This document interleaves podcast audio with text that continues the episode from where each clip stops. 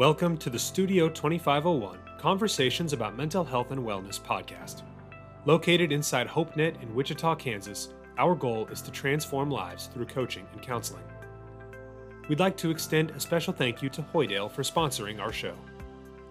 You're listening to the Seven Mountains of Influence, hosted by Jolynn Bright. Each mountain was shaken by the coronavirus pandemic.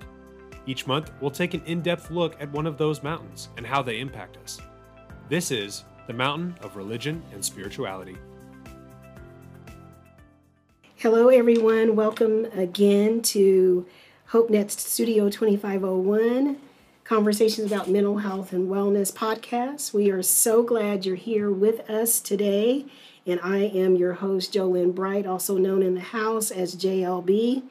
Uh, on today's episode, we are continuing our series, The Seven Mountains of Influence. We are talking about the mountain of religion and spirituality. And so, our guest that we have selected for today is Pastor Buck DeShazer.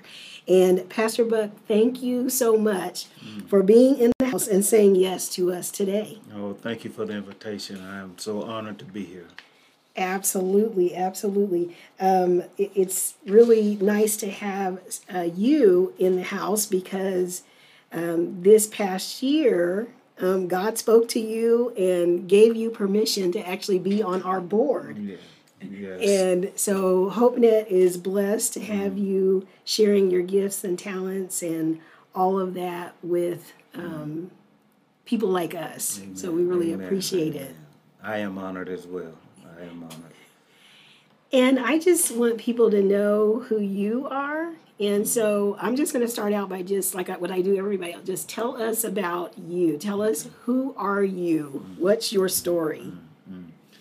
Well, my name again is uh, Roosevelt Buck DeShazer. Uh, everybody call me Buck. I've been Buck since I was born, really. And you have to tell us where that. You have to remember to tell us where that came okay, from. I will. I will. But um, I've been in Wichita now since 1989. I was born and raised in Mississippi, Greenville, Mississippi, and born uh, when they closed down down there. They moved a bunch of us here in Seattle, and um, I loved. I won the lottery. I guess you would say. I was. uh, uh, I landed in Wichita. Wichita, Kansas. Wichita, Kansas, and uh, uh, it's been a blessing. It's been a blessing. Uh, I have three kids that I've raised, and me and my wife Fern. We've been married uh, uh, 33 years. Ooh, congratulations. Thank you. This December will be 34, and okay. we've been knowing each other. Uh, I was 11 and she was 9 when we first met. Are you serious? So b- both of you in Mississippi? Both of us in Mississippi. We okay. live across the field from one another, if you will.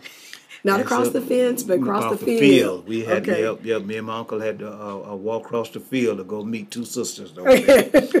but uh, she has been my rock and we have uh, endured, uh, if you will, all the challenges of marriage, and uh, we're still standing and mm. looking forward to whatever tomorrow will bring. Now that you know what, when you say that, you, you tempt me to say we're going to do a whole nother series on marriage, okay. and we're going to have you and your your blessed one come okay. in and right. hang out with us. So you you forewarn her and say Jolynn okay. thinks she's going to have us come and talk about marriage. I, I will let her know. So I will let her know. But uh, we got three kids, and they are wonderful. Um, mm-hmm. Uh, Maisha is my oldest, and then Roche, and then Roosevelt, the uh, Roosevelt Jr. Okay. Uh, I've got five grandkids. Uh, Brooklyn uh, is the oldest, my granddaughter. Then I got four grandboys. Okay. Yep, AJ, Aiden, and uh, Buck the fourth.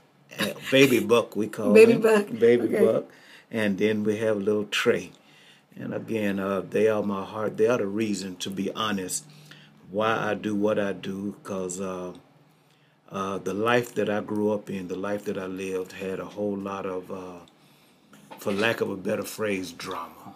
Okay. I was raised in Greenville, Mississippi. Uh, my family was a entrepreneur type family. Uh, we had uh, liquor stores and juke joints and so. You're dating yourself when you're talking about juke joints. Okay. That's it. Uh, again, I was uh, one of the youngest ones on the street, on the corner there, uh, our club.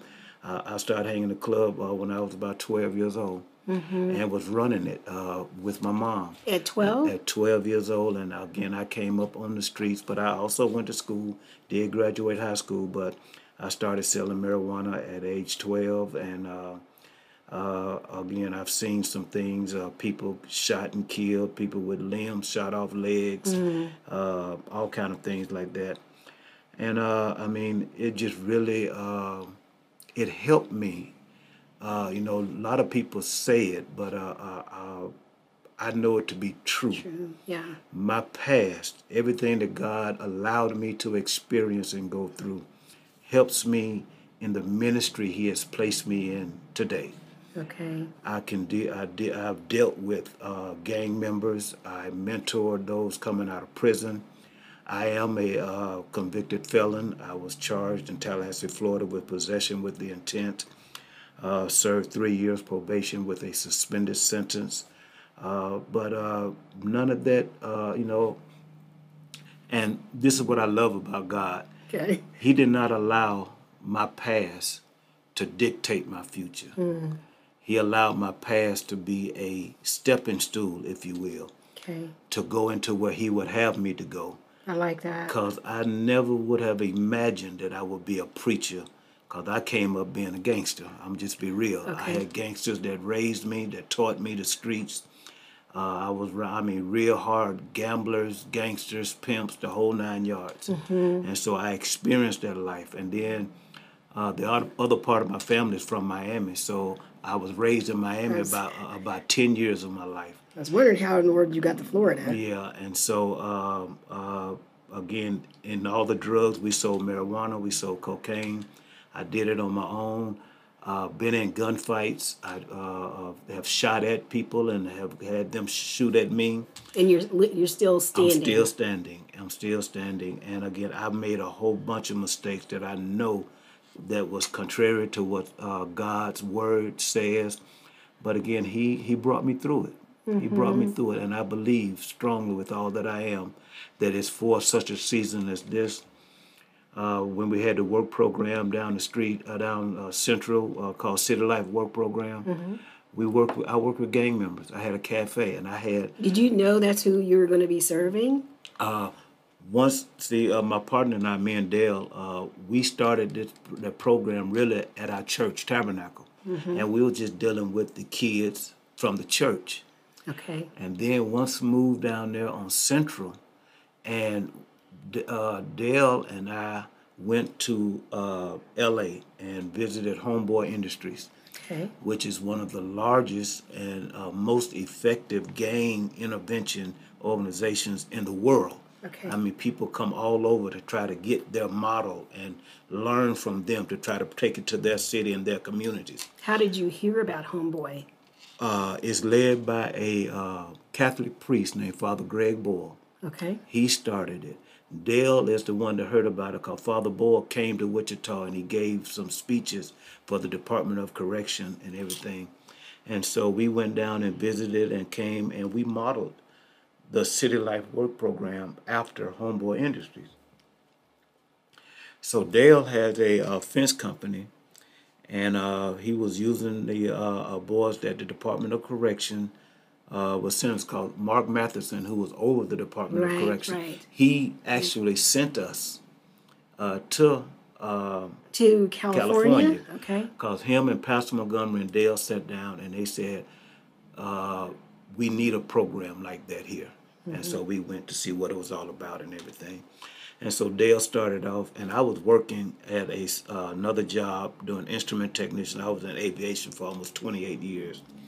Uh, that was my trade in the Navy. I learned to uh, work on airplane engines in the Navy and just transferred to Boeing, uh, working on uh, overhauling airplanes. And then I went to instrumentation. So I've worked on every part of the airplane. That, that was my trade, and, and I loved it. So hold on, hold on, because now everybody, I, I don't know, because I was waiting Okay. for, because I you got me all the way to Miami, then you jumped me to Wichita, Mm-hmm. Okay, and we went to. California, Okay, okay, and we're okay, back, and okay. and and so but the whole time the question in my mind was, how in the world did you get from Florida to Wichita? Mm-hmm. And so I'm hearing about the military. I'm hear, hearing about you working in aviation. So how in the world? What what brought you to our great city?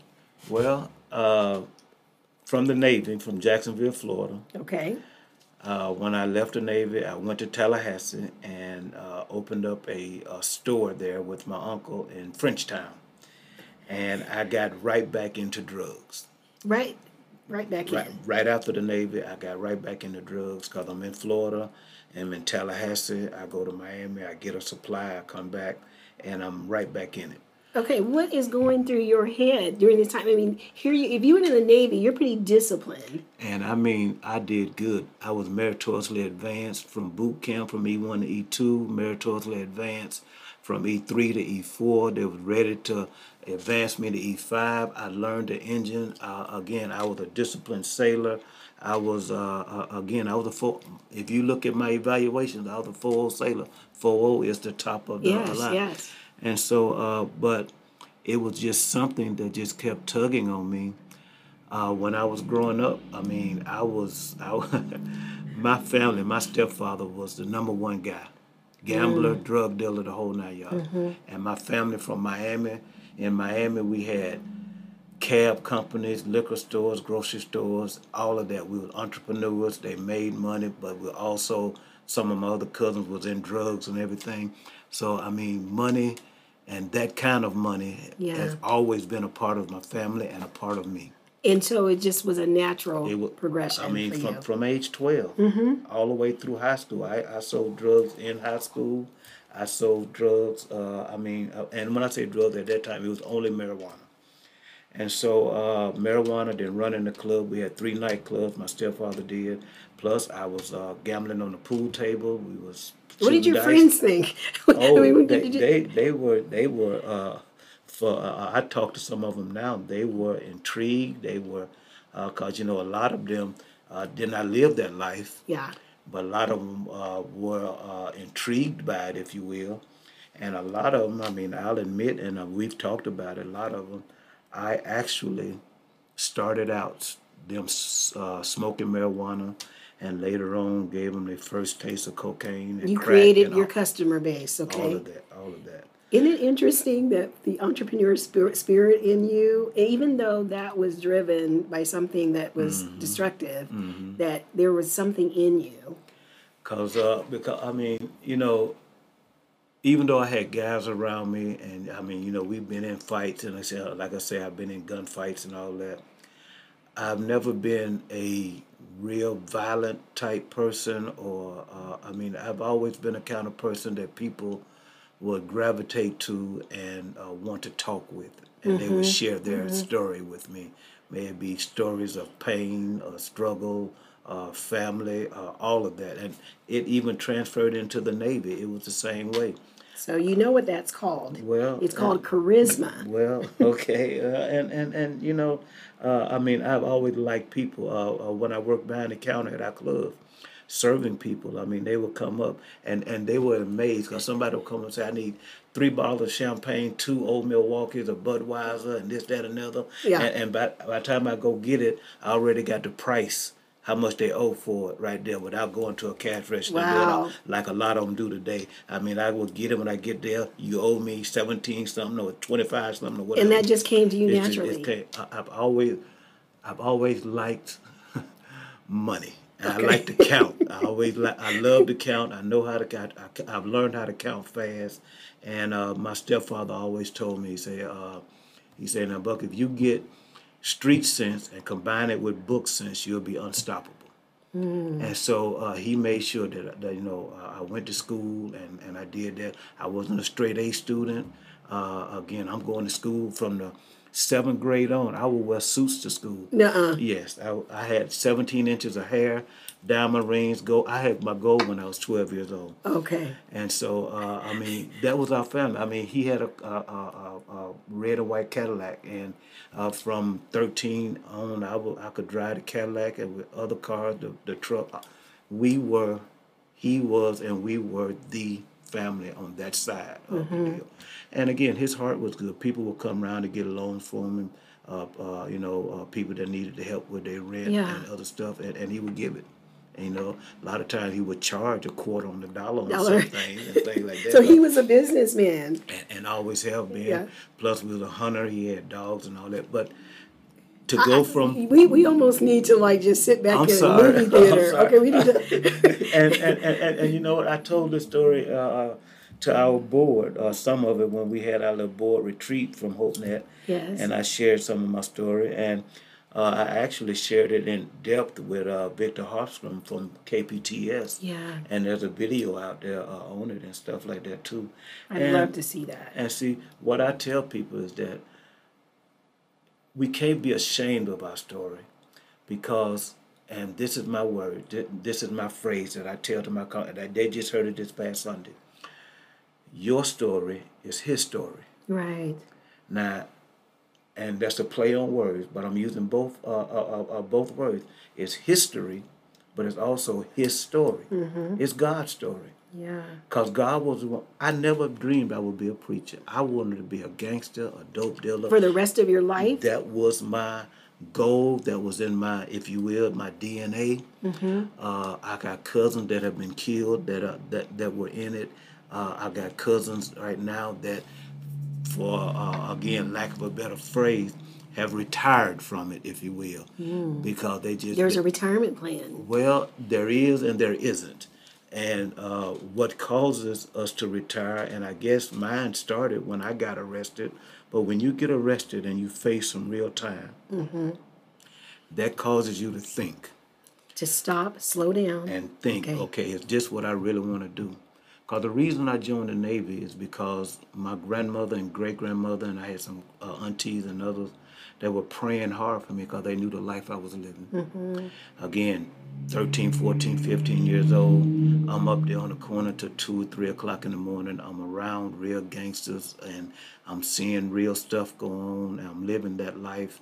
Uh, I, I'm carrying a gun myself at 14, At 15. 14 years old. See, to school. uh, uh, well, I, I didn't go to school with it, but uh, uh, it would be at home or uh, when I leave school, I stop by the, uh, the club and, uh, you know, there and just say there's always guns at the club for us and stuff Okay. like that. So, but um, this is a real operation. I mean, we sold, we would transport, my family from Miami would transport uh, bales of marijuana uh, and uh, kilos of cocaine.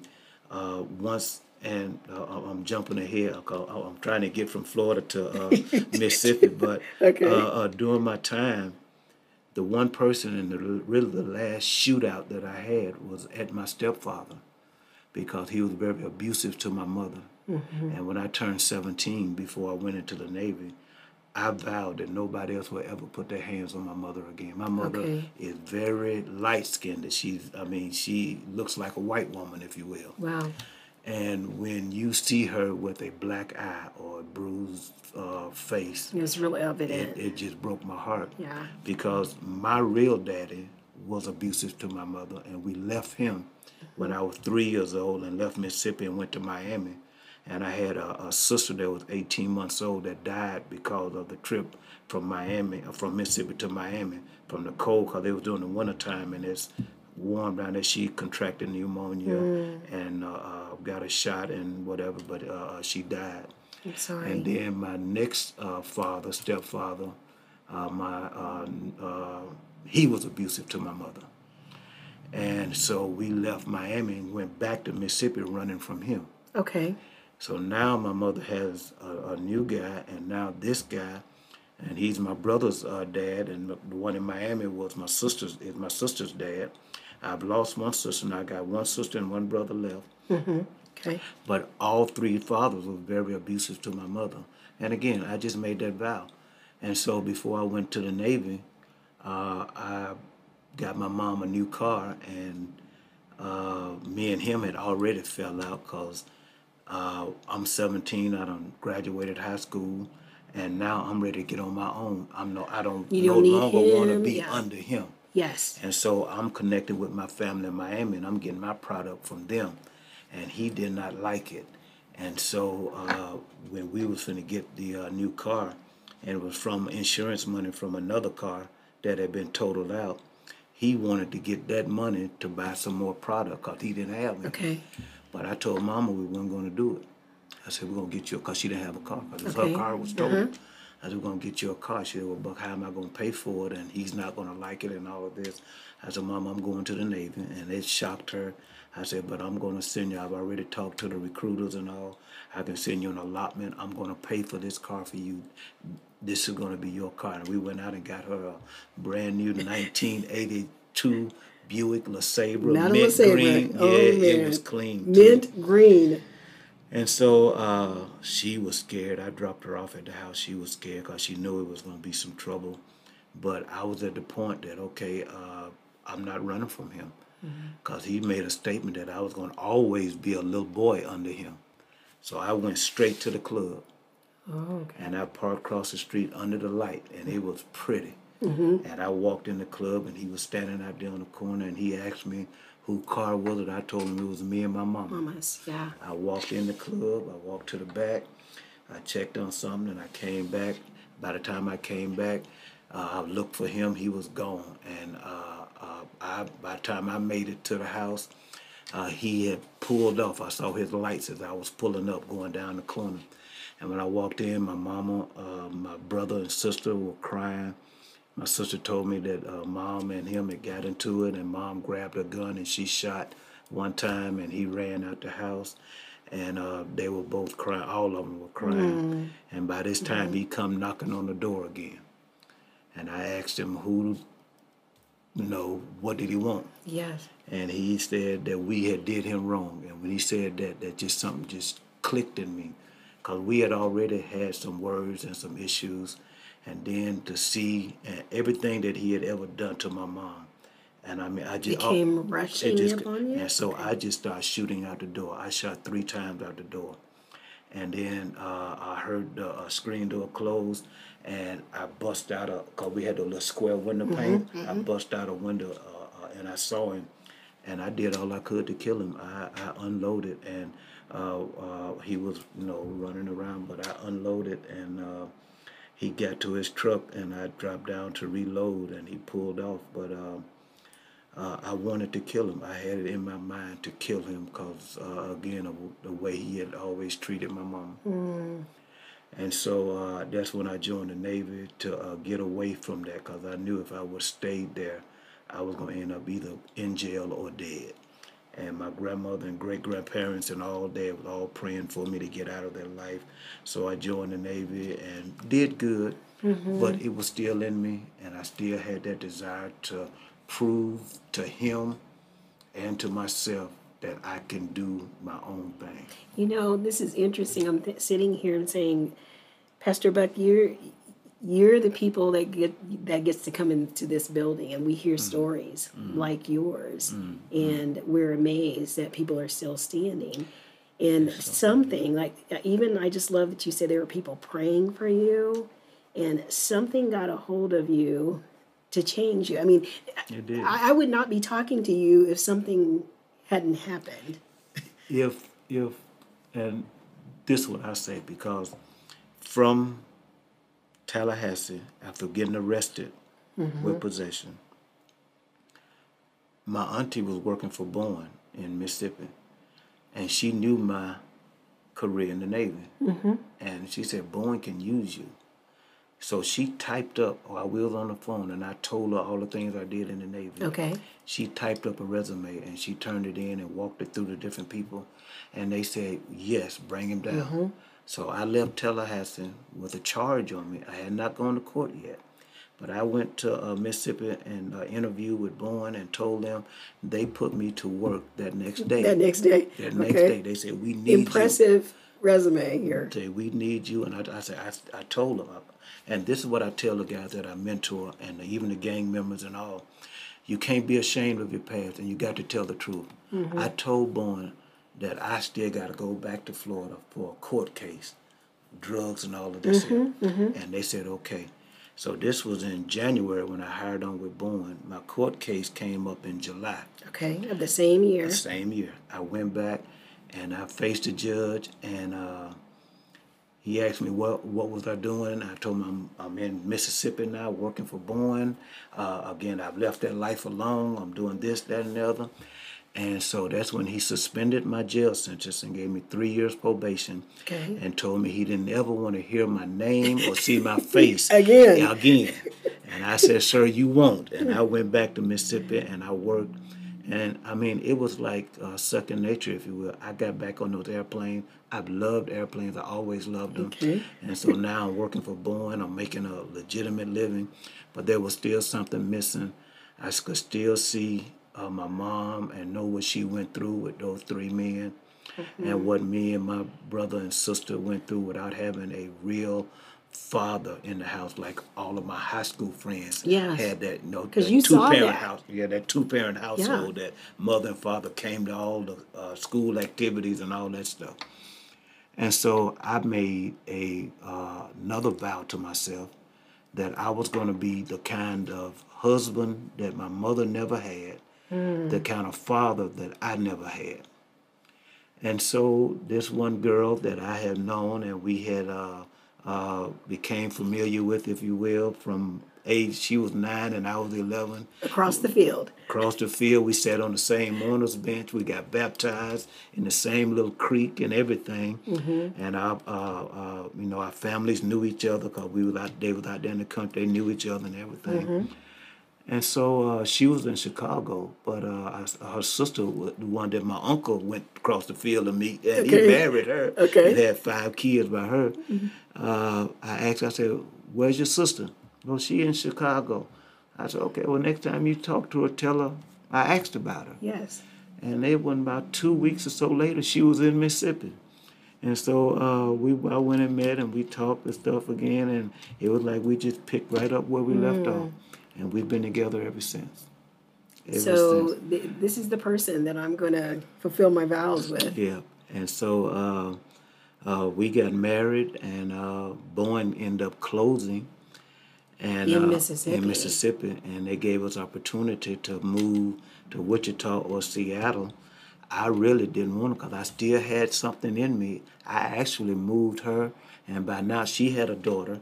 Mm-hmm. Uh, uh, and she was uh, uh, 16 months old when we married, Mm-hmm. and now she done had a daughter for me. Okay. And so we got two little girls. I packed them up and I moved them back to Tallahassee because I still got Tallahassee in me. Oh, I still got some other stuff still in me. So we go to Tallahassee, but now I see and I remember what I said I wanted to do. Mm-hmm. So instead of getting straight back out there into drugs, I uh, started painting cars. I got a job and did all of this, but it just wasn't uh, satisfying, if you will. And so my mom, who took the job here in Wichita, she called me. She said, "Buck, Boeing is really going strong. They are really hiring. Y'all need to come up here to Wichita." And so I said, "Okay, mom." I mean, it, it took them at least a month or two of constantly calling you. and all of Okay. that. So I said, okay, baby, let's put we put everything in storage. We got in the car and we drove to Wichita. I wasn't here uh, three days, three or four days, and my uncle called from uh, Tallahassee said the lady from Boeing called. She wants you to call her. Gave me a number. I sent my resume when I was in Tallahassee to Seattle. Oh. I'm trying to okay. get to Seattle. Yeah. Far north. When I called the number and I'm talking to her, she said, uh, Roosevelt, we really like your uh, resume, very impressive. We really need someone like you at our facility. I said, okay, that's great. I've been uh, uh, looking for uh, for a chance to get to Seattle. She said, no, uh, No, sir, no, no. it's here in Wichita, Kansas. I said, in Wichita, Kansas? She said, yes, uh, uh, uh, uh, we'll send you a, a airfare to fly you up for the interview and everything. I said, ma'am, I'm already in Wichita. I came up here to visit my mom. I'm in Wichita. She said, you are? Well, that's great. They had me to come in. We sat down and talked. They made me a job offer.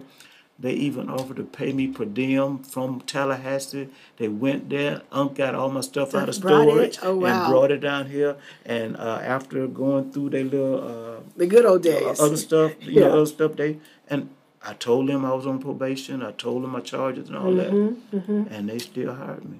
You know what's so attractive about you, and even just through this interview, is just how transparent you are, and and even you telling Boeing, listen, I I have this going This on. is my history. Yeah. Because you know, at that time on, on applications, they always ask you, "Have you ever been convicted of a felony?" Mm-hmm. And so that's what I tell the guys I mentor and told the other guys uh, and anybody that I meet that has a record and trying to reinvent themselves. I actually teach a class out at Hutchinson uh, Hutchinson Correction with uh, mentoring for success on communication okay. and how they are to recommunicate themselves, how they are to resell themselves. Yeah. And the main thing I tell them is that you cannot uh, uh, be ashamed of where you come from, especially if you come through a program now that you're reinventing yourself and that uh, you say you have changed and you want to uh, make a positive impact on a community, then you have to be real about where you come from. Mm-hmm. And so, uh, again, I, I, I've always done that, and it has not stopped me from any job. Uh, uh, once I decided, and I mean, it took a minute, even after being here in Wichita, it took a minute for me to really decide that I needed some help greater than myself or alcohol or drugs. And that came one morning. Uh-oh. Uh, back in 1991, 92, something like that, when my wife was working as a CMA at a nursing home and I was working out at uh, Boeing. Uh, the kids were singing in the choir. Okay. They was going to church at Antioch every yeah. Sunday. Yeah. I wasn't going. I'm smoking weed. I'm drinking alcohol. I was ready that Sunday to watch football. But you working? You, you doing the I'm deal? Working, I'm yeah. working hard. I'm bringing. I'm doing all I was doing, but I was still doing what I was doing too. wasn't selling. I was just consuming. Mm-hmm. And they, when uh, their mama got called to work that morning, they were so upset because they were singing that morning. They'd been rehearsing and practicing. and they came and said, Daddy, can you take us to church? Oh, no. Now, remember my background. Yeah. I have always had suits. I've always mm-hmm. liked to mm-hmm. dress. I've mm-hmm. always, I will, in gym in high school, and, and they laugh. I I didn't have gym shoes. Now, uh-uh. I had Converse, you know, the yeah, All Star. Yeah, yeah. But the most of the time, I'm wearing Stacy Adams. Mm-mm even in gym. The, the, the ones that come up the shiny, the yeah. shiny Stacy yeah. Adams shoes. And with the hair, for the most times, some girl is braiding my hair or doing whatever. But they asked me, and again, you know, I, I, I had suits in the closet. I always had suits, mm-hmm. and for especially those Mother Day, Christmas, and yes, Easter that yes. I go to church CMEs. with them. Right. Yeah. Uh-huh. So I said, okay. So I put on a suit and I take them to church, and I heard Pastor T.J. Thomas sing the song "I Know I've Been Changed." Oh man! And it just sit on me because when I got out of the Navy and went back to Mississippi and started working at Boeing in Mississippi, and before my wife got me and her got married, I went to church with my mom and, and grandmom and everybody. My granddaddy was a deacon. My grandmama was a mother on the mother's board. My mm-hmm. auntie sang in the choir and all this stuff. And I sat there, and when the preacher got through preaching, I don't know what came over me, but I just could not stop crying. Mm. And my mother and aunties and all of them came to try to console me, and I think we sat there for 30 some minutes after church, and I just couldn't stop crying. I don't know what it was. What were you crying about? I have no idea. And I can't remember what his sermon was, but something got me. And just like when T.J. Thomas, Pastor Thomas sang that song, I Know I've Been Changed, it just something uh, stirred up something in me to whereas the next Sunday I woke up everybody in the house and we all got dressed and we went to church again. And he sang that song again. Mm-hmm. And he preached. And I can't tell you what he preached about, but that song about uh, I know I've been changed and the angels in heaven, have done signed my, my name. name. Yeah. And that uh, I uh, I know I've been redeemed. And if you don't believe I've been redeemed, follow me down the Jordan stream. Mm-hmm and I mean, I mean, every word that he sang, it just stuck with me. So when he opened the doors of the church this time, I took his hand mm-hmm. and I joined the church. Mm-hmm. The next week, I was an usher and I was standing on the okay, door. Okay, here we go again. This gradual progression. I was an usher. I was an usher, and then two years later, I was ordained a deacon. Mm-hmm. Uh, about a year later, things happened between the church and Pastor Thomas. He left, went to Ohio. I left Antioch, took my family. We went to uh, Tabernacle.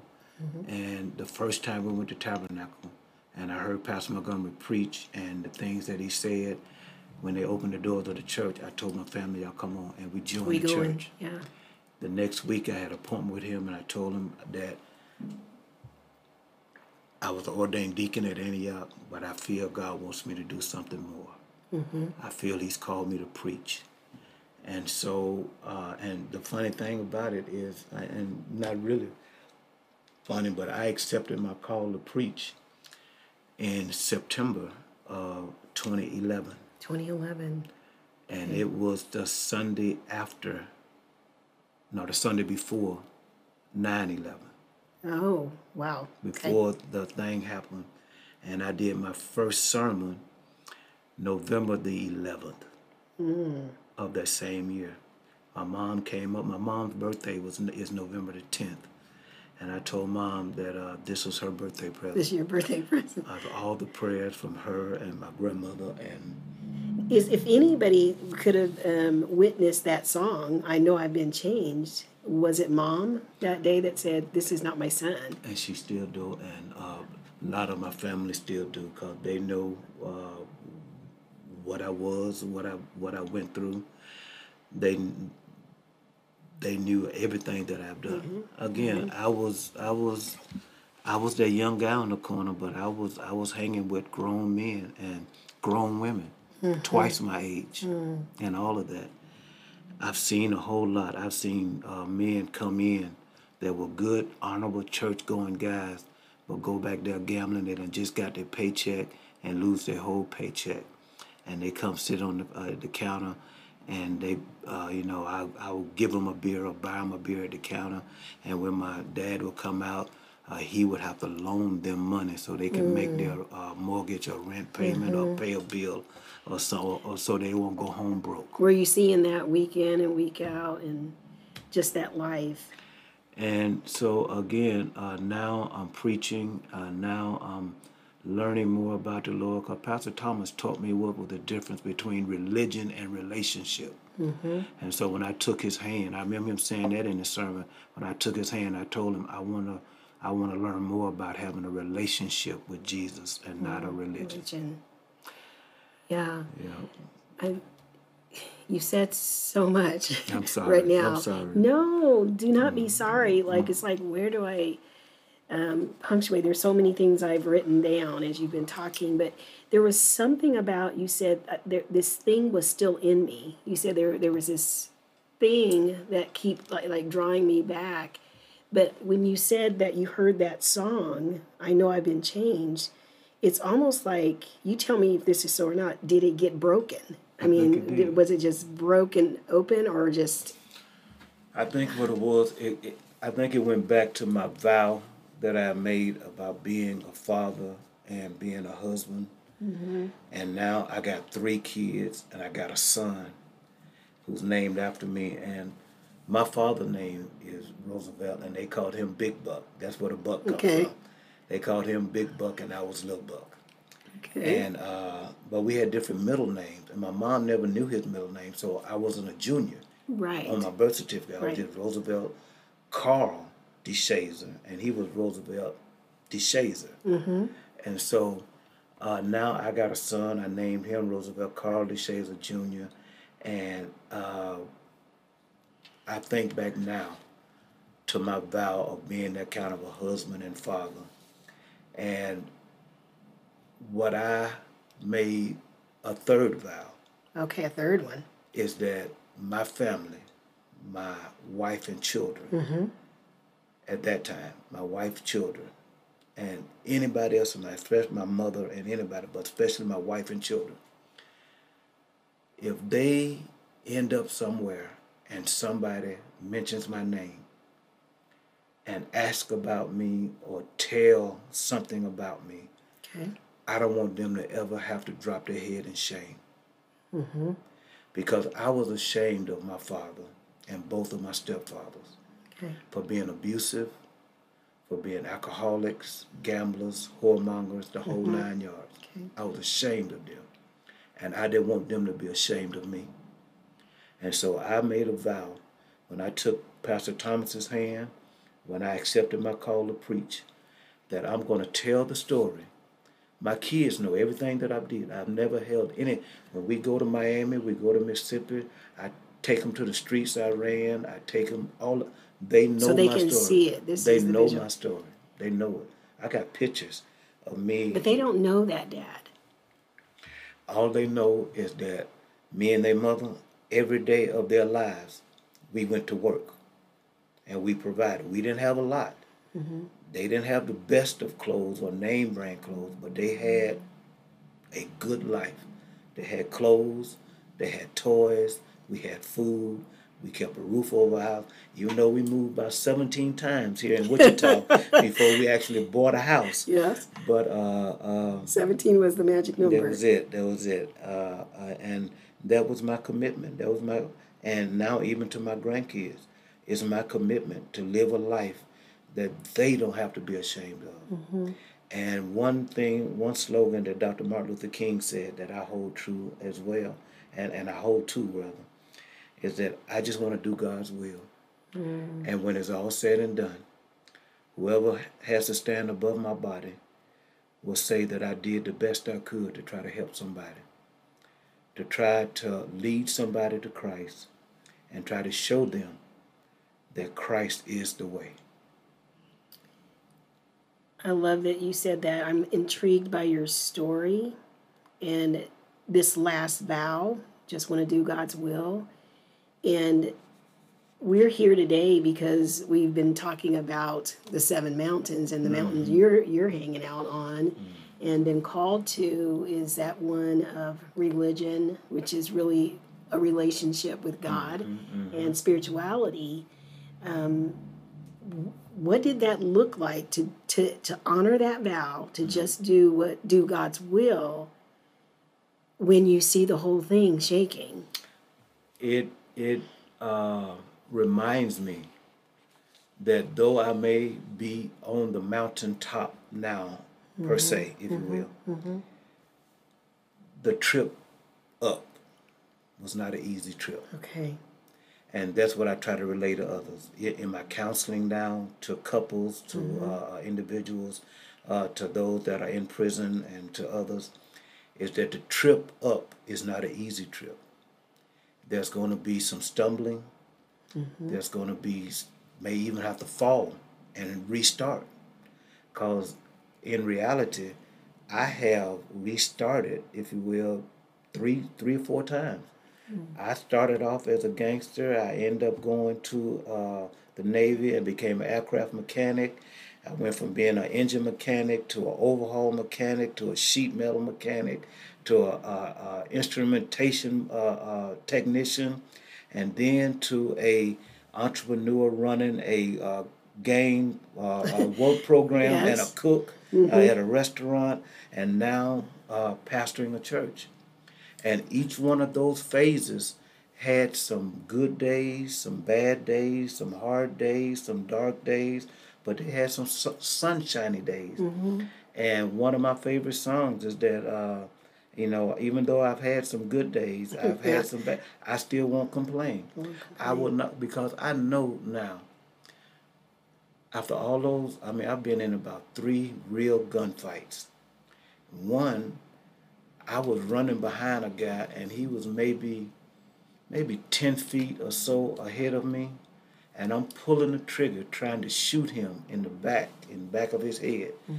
and the gun didn't fire. Mm. I'm just pulling the trigger, and it wouldn't fire to the point that when I stopped and the guy that gave me the gun, I cussed him out, if you will, mm-hmm. why you give me an empty gun? Gun, yeah.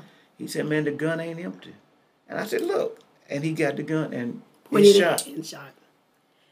What, what did that say to you? As I look back now, that as well as the incident with my stepfather, if I would have shot that young man in the head, I would have been in jail. Mm-hmm. If I would have shot and killed my stepfather, my brother, I have one brother, he would hate me now because mm. I'd have mm. killed his daddy. Mm-hmm. And I would have been probably in jail. And you wouldn't have been honoring your, va- your vows. Any of that. Any, any of that. that. That husband, the father. And so yeah. I look at all of that again at every stumble, every step up that mountain. I look at it as a learning experience. And again, not just being my story, but being his, his story. story. Yeah. God brought me through all of that for a reason. He the one. I never even I have I didn't even start reading the Bible until I got to Antioch.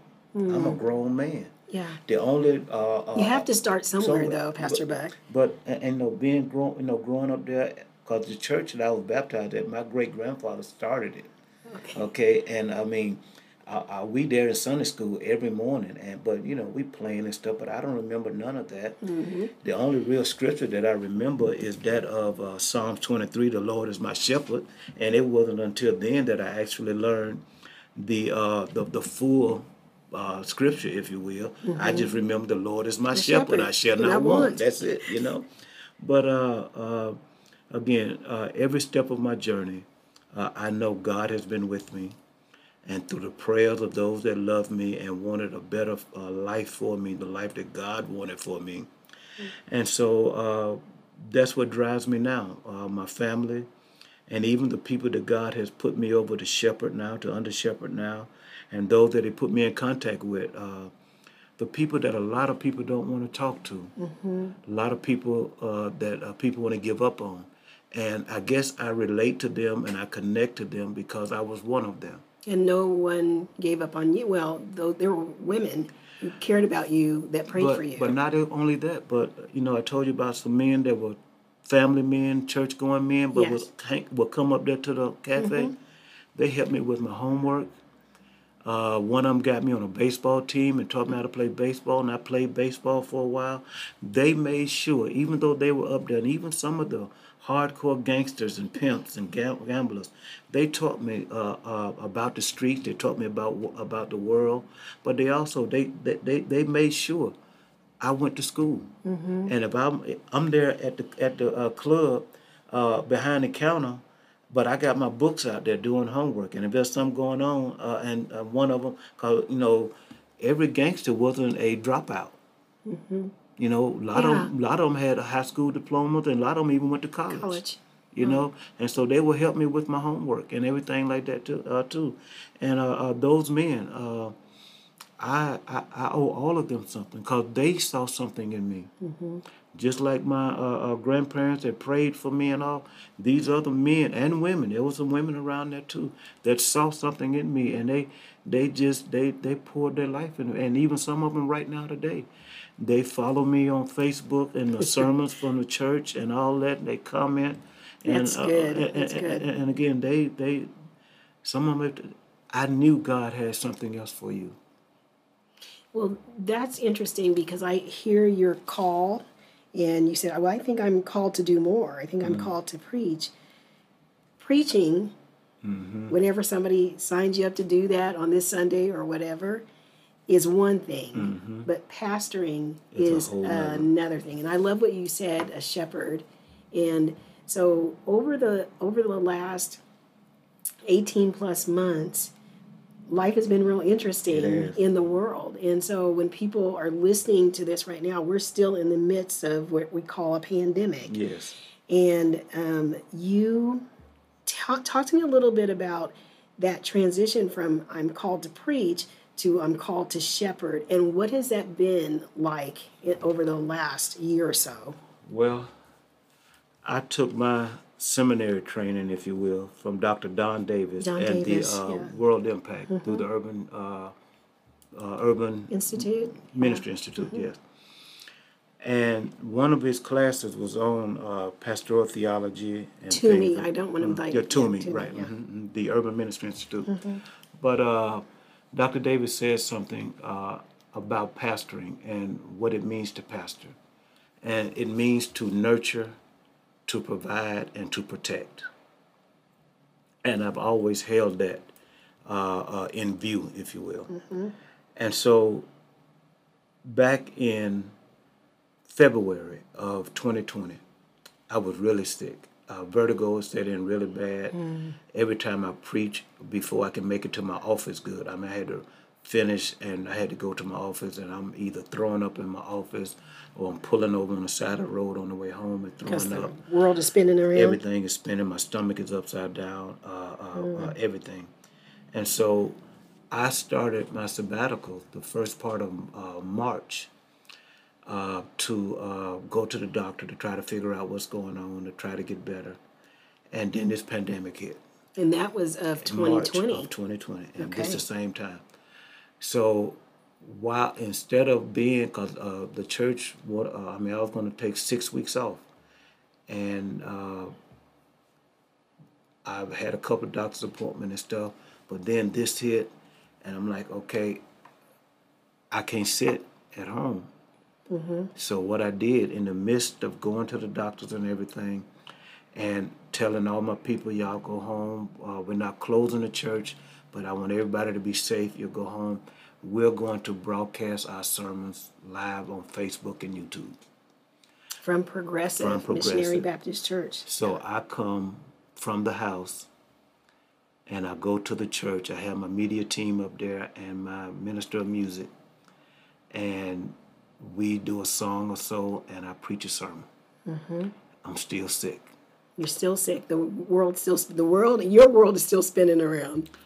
But I preach a sermon, then I'm doing Bible study from my house, uh, but I'm doing it live on Facebook and YouTube as well.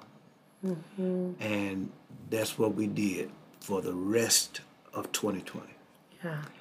Because I wanted the people to know. And I ended up, uh, I think the last quarter of the year, I preached a series called Who is God? Because what I felt in my spirit and what the Spirit laid in my spirit, if you will, is that God was relaying to his people, especially his church, who he is because in reality, and I still feel it today, the world, as even the church, for the most part, have forgotten Forgotten. who God is. And we got so focused on mega and money and material that we misplaced or we moved God out of place.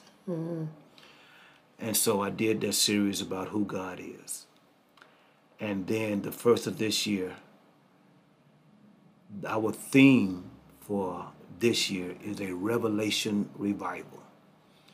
I feel that God is revealing to his church again his identity and the identity of the church, mm-hmm. who we are supposed to be. And when I say the church, I be real clear. Okay. I'm not talking about the building. the building. I'm talking about the ecclesia of God, Mm-hmm. the living, breathing church of God. That's each and every one, One of us us, yeah. Mm-hmm. that believes in His Son and believes that He is the one and only true and living God. Mm-hmm. God wants us in this season, right now, as dark as it is, He wants us to be the church that He has called us to be.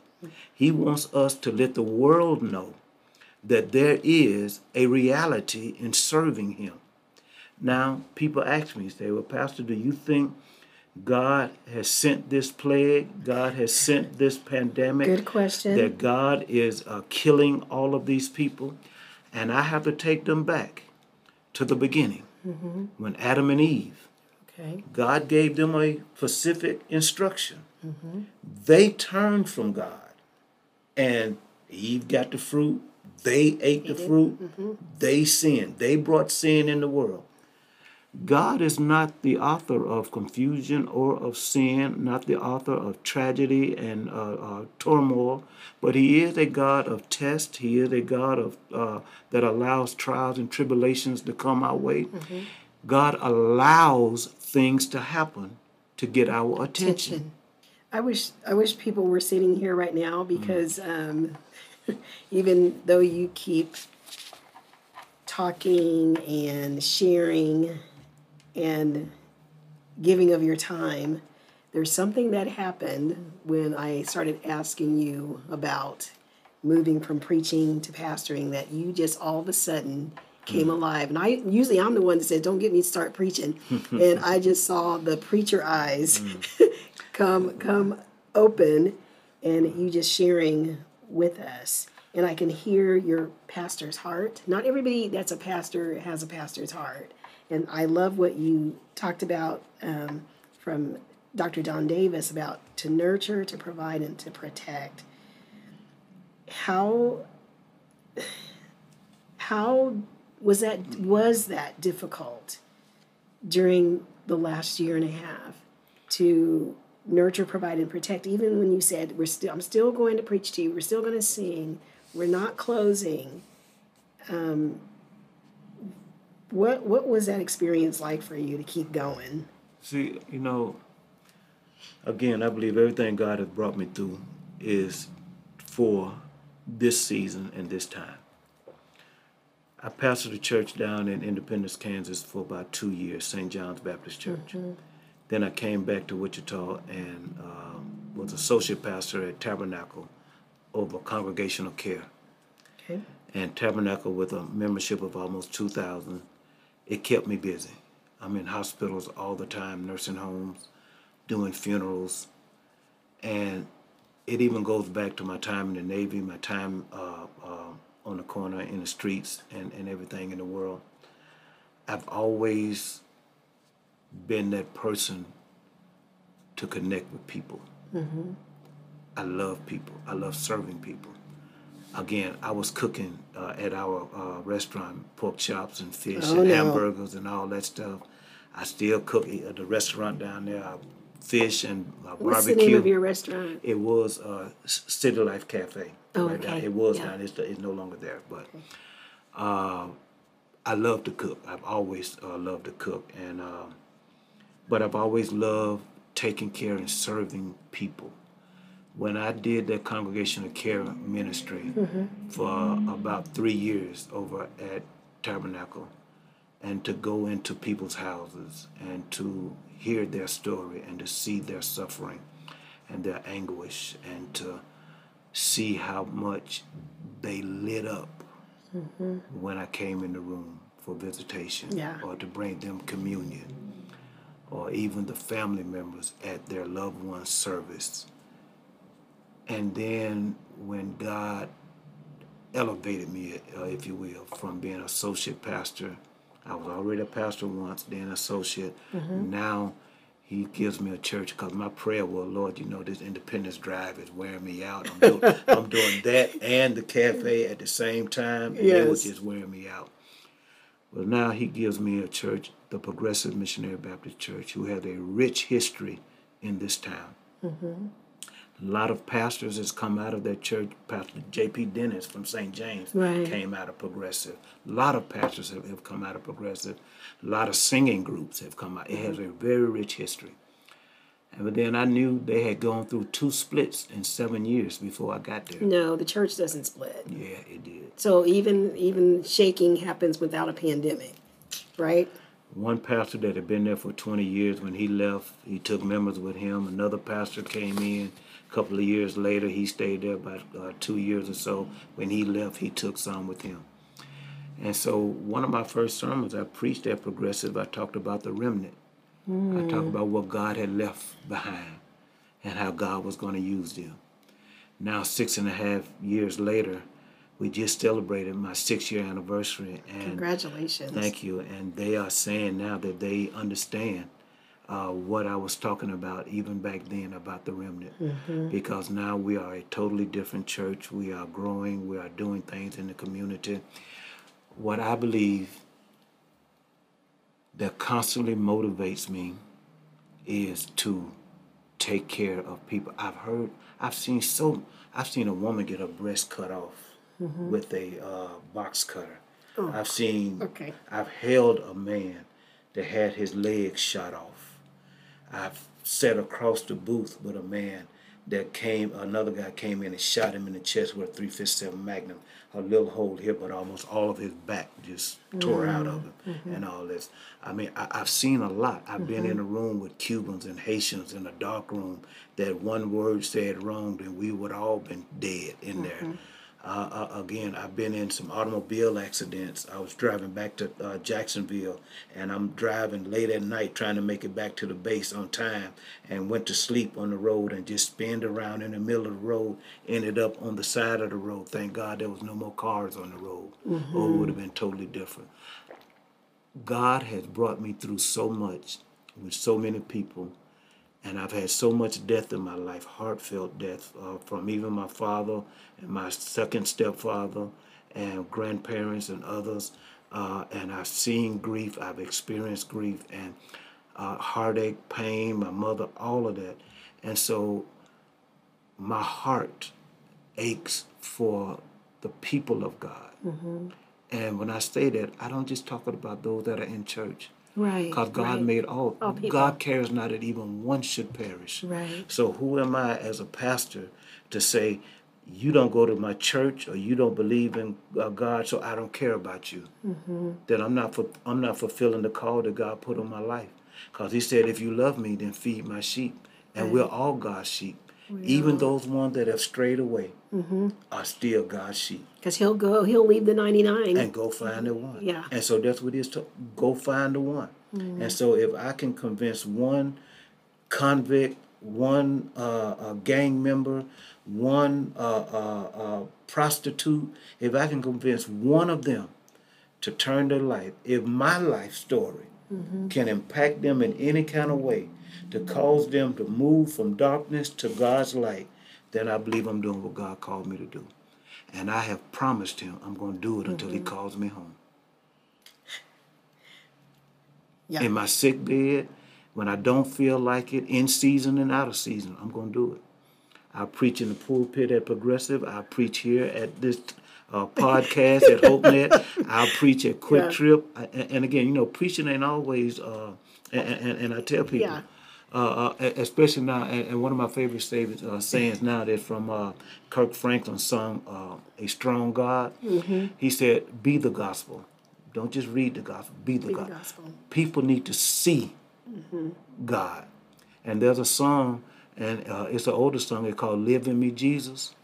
He said, I want to be your hands. I want to be your mouth. I want to be your heart. I want to be your, live in me, Jesus, because I just might be the only Jesus this world may ever see. See, yeah. And so that's my passion. That's my uh, that's what drives me. Again, my kids, my grandkids. I want them to know it ain't nothing wrong with believing in Christ. My my grandkids. I got my oldest grandson, uh, and, and and this what lets me know. And, and you know, God constantly sends confirmation. My oldest grandson, when he was three years old, he called me from North Carolina and asked me. He said, uh, "Papa, why do God? Why did God make people?" Ooh, He's that's a good question. old. Yeah. three years old. I said, son, he made people so that they can uh, uh, honor him. He made people because he want people to love one another and he want them to love him. Him. Yeah. He came over then uh, later during this pandemic. He was six years old last year, and he very aware of the pandemic and all this with the mask and the mm-hmm. virus and going on. Mm-hmm. He said out of his mouth, he said, God let the pandemic come so that people can learn to love one another more and love him. So this goes all the way back to what I told him when he was three years old. Yes. Now he's six years old with no prodding or no nothing out of his own mouth and word and his own mind. Mm-hmm. He said God has allowed this pandemic to come so that people can learn to love one another and love him. Because now, see, with this, the life that we used to live, we're not living it We're no not more. living that anymore. Especially when it first happened, when you couldn't even go to the grocery store like you used to, and you couldn't Mm-hmm. buy the things you was accustomed to buying. You couldn't go on vacation. You couldn't go here and there. Uh, uh, you didn't- Forever changed. and so- Forever changed. And so we ended up finding out because we had to spend more time at home with family and other stuff. We ended up, just like my little grandson said, to learn to love, Love one another, another. and love Him That that's like exclamation out of the mouths of out of, out of the mouth of babes. How you know you know we are all about people's mental health mm-hmm. and so God is a great he is the answer. Yes, He is. Yes. And when people are facing this whole time right now of things are never going to be the same, we've never been this way before, what do you offer? Do you offer any more than what you've already said to the people listening um, with their emotional health, their mental health, keeping it together, or getting help, or what would you like to say to us, Pastor Buck, about that? I just preached this past Sunday uh, a sermon called "Keep It 100," Okay. and uh, we used uh, a scripture out of Acts chapter 17. whereas uh, it is uh, said that uh, Jesus is the reason that we live, we move, and have our being. Being, yes. And I am a firm believer after going through all that I've gone through. And I mean, I know there have been times that I've been so high. I, have tried every drug out there heroin, uh, primos, crack, uh, speedballs, acid, uh, pills. I've tried it You're all. not supposed to be here. You know that. I've, I've tried it all. I've, Yeah. tried, I've tried it all. Mm-hmm. And I even uh, have gone to the point where uh, um, I've seen a psychiatrist because I felt like I was uh, losing it, if you will, losing grip of, of uh, Reality all, all of that, yes. And so, what I try to tell people now, I know it looks dark, and I know it's life is hard and life is different. But the one constant that we have mm-hmm. is God. He never changes. Hmm. He's the same God that created us in the beginning, mm-hmm. the same God that's going to be there at the end. Mm. In Revelations, he said that he will be our God and we will be his, His people, people. and we're going to be with him. He has promised, even in the middle, that he will never leave us or forsake us. Mm-hmm. We have to remember. See, I believe that if we remember and learn and take to heart the Word of God mm-hmm. and God for who He is, then we'll be all right. We'll be better. We'll be able to go through the darkest of times, the most tragic of times. We'll be able because God wants to use, just like I tell you, my story is His story. yes. He yes. wants to use every part of our lives to draw somebody else. See, he didn't save us. yeah. Mm-hmm. He didn't save us for ourselves. I told him this past Sunday, when you repent, it's not doing a 380. It's doing a it, it, it's doing a 160. You got to turn from God. I mean, doing a 180. You got to turn from yeah. God. I mean, turn from the sin and turn to God. Mm-hmm. And when you turn to God, God is right there. He is right there, and I tell you, uh, that's why I love the sermon, the, the uh, psalmist that says that uh, I will bless the Lord at all times, and His praises shall continually be in, in my, my mouth. mouth, yes. That my soul shall make His boast in the Lord, and the humbled, and this is where it is: the humbled shall hear thereof and get glad. God, to me, is allowing all of this to happen to humble us To humble us. because we have gotten so materialistic, we have gotten so proud. We're teaching right now in the book of Jeremiah, and I just finished doing chapter one. oh, Jeremiah. And uh, uh, this week, Gerald Norwood is going to uh, uh, pick up chapter two, but God is going to lay out why He called Jeremiah and why He was about to do what He was going to do to the people of Egypt and uh, Ju- Judah and all them because they turned from Him. Mm-hmm. They prayed to Him, they asked Him, He delivered, He provided, and then they made idols mm-hmm. and they start worshiping the land over their God. But that's not new. We could point that out today. That's what I'm saying. That's what they did, and that's mm-hmm. what we have done. We are worshiping our houses, our 401s, our cars, our job titles, all of that stuff, even our family names. You have people around here because my family is so big, and I got a big family. Me too, I- I mean, my, Me too. my my grandparents had 13 kids. My granddaddy, uh, uh, my great granddaddy, and them had 16, and that's just on my granddaddy's side. Mm-hmm. Grandmama had a lot. The shades is big, all that.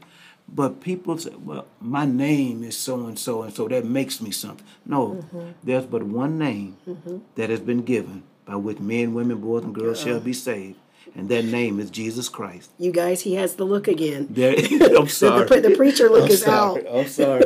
but love it. also that same name, God has given him a name that uh, and elevated him to a place that at the mentioning of that name one day, Mm-hmm. and I believe that day is now, and it and uh, it's going to even be more so here coming soon.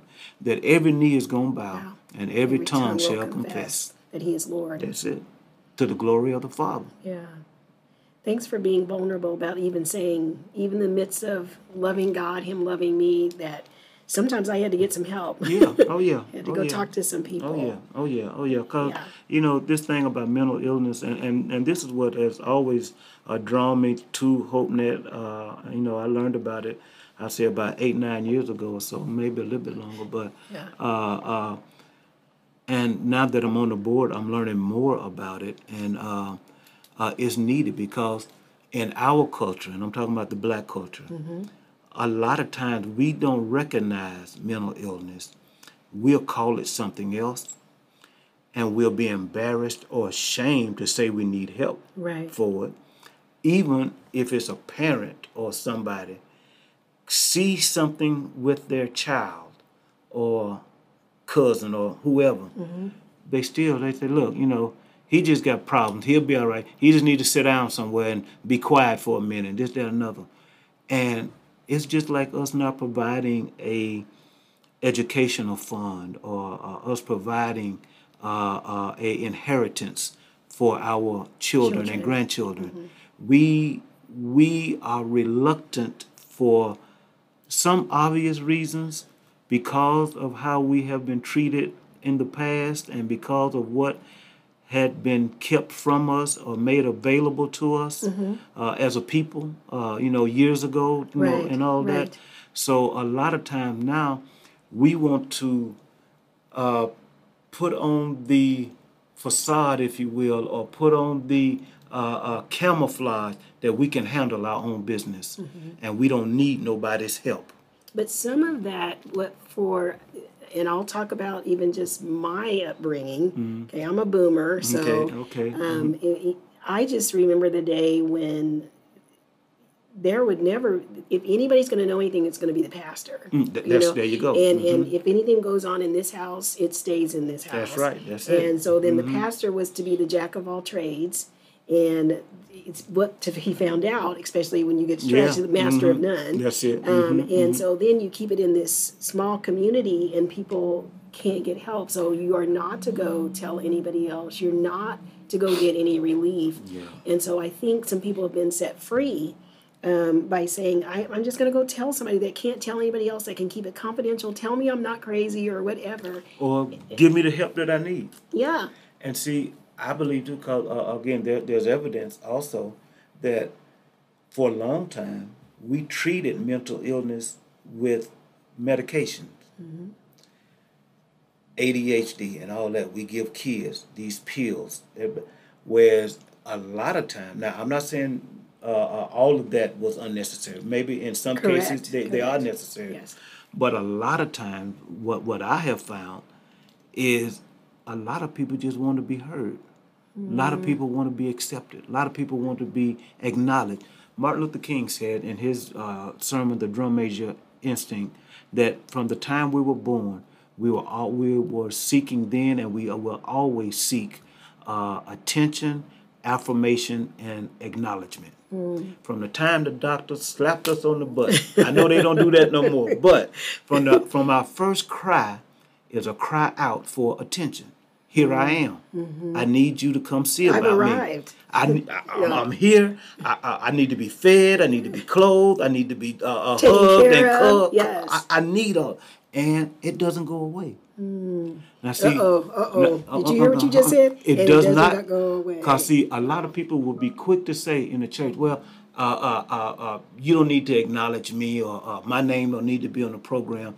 But deep inside, Mm-hmm. they want to be. We all want to be acknowledged. We all want to be affirmed. Mm-hmm. That I exist. That's right. We all want to be uh, appreciated. And to do that, then we have to be real. You have to let people know look, I'm feeling hurt. I'm feeling alone. I'm feeling like my life doesn't matter. You have to do it to somebody. Now, the beauty of my role is that I can give them scripture, I can tell them my testimony, but as far as being a professional psychiatrist, now I have someplace I can send them. I can say, look, you know what? We've been talking good, and I don't care if it's been six, seven, eight different uh, uh, meetings. I said, but I believe you need more than what I can provide. And I'm man enough. and you say that as the pastor? I am man Okay. enough and I am God enough to say that I can completely help you or give you the help you need. But now I have a place that I can refer you to. Okay. You know what I mean? Yes. Because see, the, what happens in a lot of cases, pastors try to take on too much above. See, again, I believe God has granted us all these different resources. We got to use them. Psychiatrists, doctors, uh, uh, all of that. We have to use what God has given us, every tool to our arsenal. And I believe what makes a good pastor, I've learned this from Pastor Montgomery, I learned this from Dr. Don Davis, that the tools that God has given you, use them. Use them. Use them. Wow. Yeah. You took us there. you, you, you, you, what did you say? Like, a lot of times after preaching is done, they said he landed the plane. Mm-hmm. That's it. and That's it. I, I think it. that's a good place for us to land on. Okay, God bless you. and wow, I forgot we were doing the podcast. Okay. but that's a good Uh, thing. yes, that just Yes, hearing your story and just the wisdom that you provided today is my my hope and my prayer that our audience has been encouraged and Amen. even maybe challenged just to take a step back, maybe to get somewhere and be still and listen and listen. And it. listen That's to it. Because there is a God that loves all of us, Mm-hmm. and um, we're here. We were HopeNet, and we're here for you. Mm-hmm. But we just hope that this today even expanded our reach Amen. in a different Amen. way, because sometimes it's not it's not a sermon with somebody up in the pulpit. Maybe it's a word uh, from that's it. someone. That's it's a word from someone. That's it. And so I believe that you gave us a word today. Amen. And so I just really appreciate you coming, bless you. I Dr. appreciate. Pastor Buck. I'm getting ready to call you Dr. Buck now. No, no, Okay. Maybe that's prophetic. I don't know. Uh, and so we just want to thank our audience um, for being with us today. And this is Jolynn Bright here in the house at Studio 2501. And thank you so much for listening.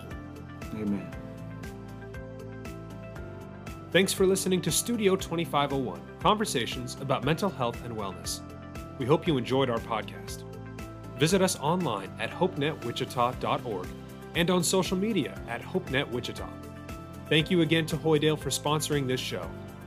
You can find Studio 2501 wherever you get your podcasts.